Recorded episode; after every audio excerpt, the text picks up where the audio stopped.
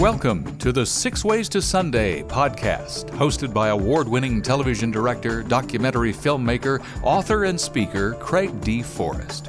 Join Craig for the next few minutes as he interviews leaders, artists, and creatives about trends and insights shaping our digital world and faith based media. This podcast is produced and brought to you by Matchstick Media International. Now, here's Craig. We are talking on the podcast with Andreas Kisslinger. Uh, he is in Vienna, Austria, as we do this interview. And um, you were talking about that churches and ministries can be as as small groups as, as 30 people in Bible studies. Pick up on that, that thought, would you? Absolutely, yeah. Um, we we see this uh, on a daily basis here at Lightcast.com. We we service church plants and entire networks of church planters um, and obviously, in most cases, those church plants don't have more than 20, 30 people at that time. And um, large networks like ARC uh, churches and others are sending their church plants to us and we help them get started and equip them uh, for live streaming. And it really all, all it takes is, is a simple camera uh, and a computer and uh, some, uh, some, free software and, and maybe an hour to configure it all and, yeah. and you're live. And of course, a good stable internet connection. Right. Uh, for those that are listening both near and far uh, here in North America and across the world, you can go to lightcast.com, light, L I G H T, cast, C A S T dot com, and there are a number of different financial packages as to where you can jump in as a ministry and the different services. Although this isn't really a, a business podcast, it is a, a, ministry tool podcast, and you can look at the different mm-hmm. prices and, eh, that you could jump into and I'm sure that the, the people at lightcast.com can can steer you to what would be best and most effective. And I'm sure, is it also true, Andres, that, that a church or ministry could start out at one level and as things progress, they can move move up to other levels? Oh, absolutely. In fact, that's what we encourage. I would say don't don't overspend in the beginning um, especially small ministries and churches. Be frugal. Um, don't. There is no need to to overspend on on any hardware or software or any any service. Just start small and and and and make sure you have a solution that's scalable that can grow with you and with your demands. And, and be open and, and ready for God to to bless you with viewership growth uh, beyond your imaginations. Um, we we see ministries that just started out and, and they thought, well, you know, we, we probably will have uh, 10, 20, 30 um, live stream viewers uh, per week. And, and before they knew it, they had 10,000 and more viewers every week. And, and most of, of our, of our clients with Lightcast.com, they have more viewership online than actual attendance uh, at the physical location. Ah. And so uh, by being able to, to project that to their congregation on big screen, for instance, at, at the, uh, the auditorium, um, and, and show them the, the, a world map of viewers watching and, and listening right now, it, it, actually shows the, the congregation the bigger picture of the larger church they're a part of. And uh, an understanding that that people in their homes are just as part of the church as as those that, that have the ability to come to the physical location. And people can give online and they can um, interact online. They can shout, shout amen and hallelujah online with the chat.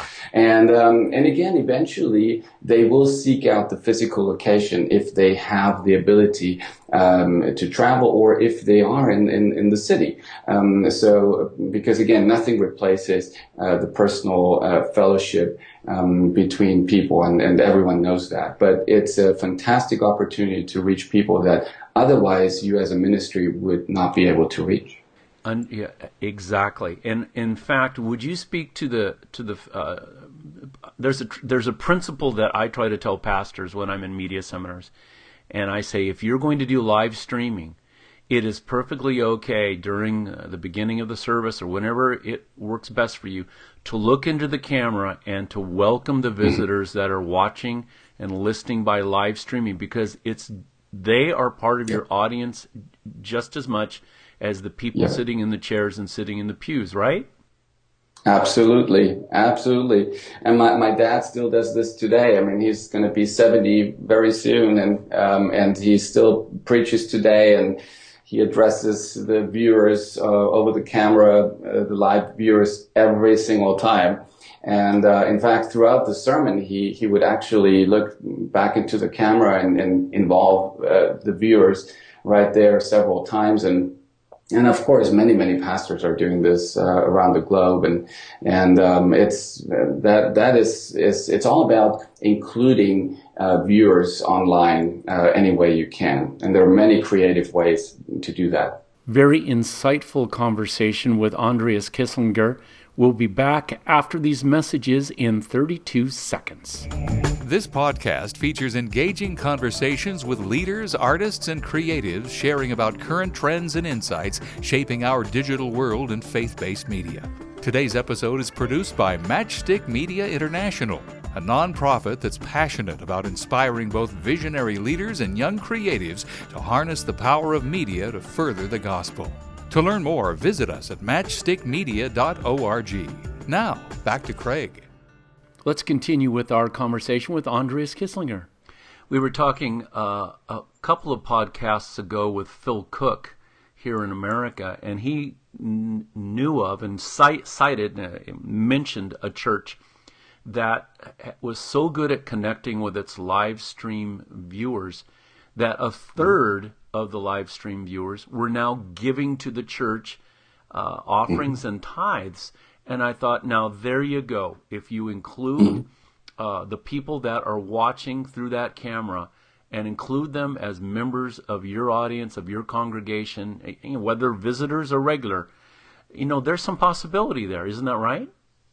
Absolutely. Yeah, I believe that um, in now and in, in, the future down the road, it will be more and more important to understand that that giving um, has less to do anymore with obligation, and and the uh, next generations won't be giving just because they have to, but because they will give because they want to. So there has to be some kind of exchange happening, just like with um, in the marketplace buying a product that you have to receive value in order to be willing to spend money on it. And um, and and that goes for live streaming and media just as as, as much as with anything else. Um, if if uh, viewers feel serviced and they feel it adds value to their lives, they will be more than willing to support the ministry um, that feeds them, uh, even though they may be thousands of miles apart and just watching a live stream. Let me ask you a question. Are there any things, uh, any mistakes that you see uh, churches and ministry uh, ministries constantly doing and repeating with live streaming that are easy to fix or, or that uh, anyone listening to this podcast should watch out for? Yeah, um, maybe waiting too long, not doing anything. yes, that would be mistake number one. Or waiting till everything seems to be perfect. And again, being a little uh, pastor as a missionary kid from a tiny country of Austria, I learned very quickly that if we wait, if we were to wait till everything seems perfect and it's perfectly funded to be huge and wonderful, um, uh, we will never get anything done. So uh, I want to encourage every ministry to just get started. And uh, be to overspend on hardware um, in the beginning too quickly, um, uh, to to overspend on on too many cameras that, that you don't even know how to man long term. Um, you may not even have the volunteer uh, power or no, nobody trained yet for it. Um, I would say uh, take it step by step, one step at a time. Start with one camera, one computer, and uh, see how it goes, and, and, and get the congregation excited about it. Uh, let them see the bigger vision, and uh, and they will back it up, and, and volunteers will surface that will want to be trained. Make sure you get someone in that that actually are, is able to train your your crew, and uh, that does the production on location and, um, and, and just let it grow organically. Don't overspend. What a wonderful, insightful conversation with Andreas Kisslinger, president of Lightcast.com, a media live streaming company. It also handles social media for ministries and churches across the world. I hope you will join us for more on the next episode. You've been listening to the Six Ways to Sunday podcast with Craig D. Forrest, brought to you by Matchstick Media International, dedicated to excellence in media through inspiration, vision, and education. To learn more, visit us on the web at matchstickmedia.org. That's matchstickmedia.org. Your generous donations, large or small, help defray costs for producing this creative podcast. Thanks for listening and subscribing.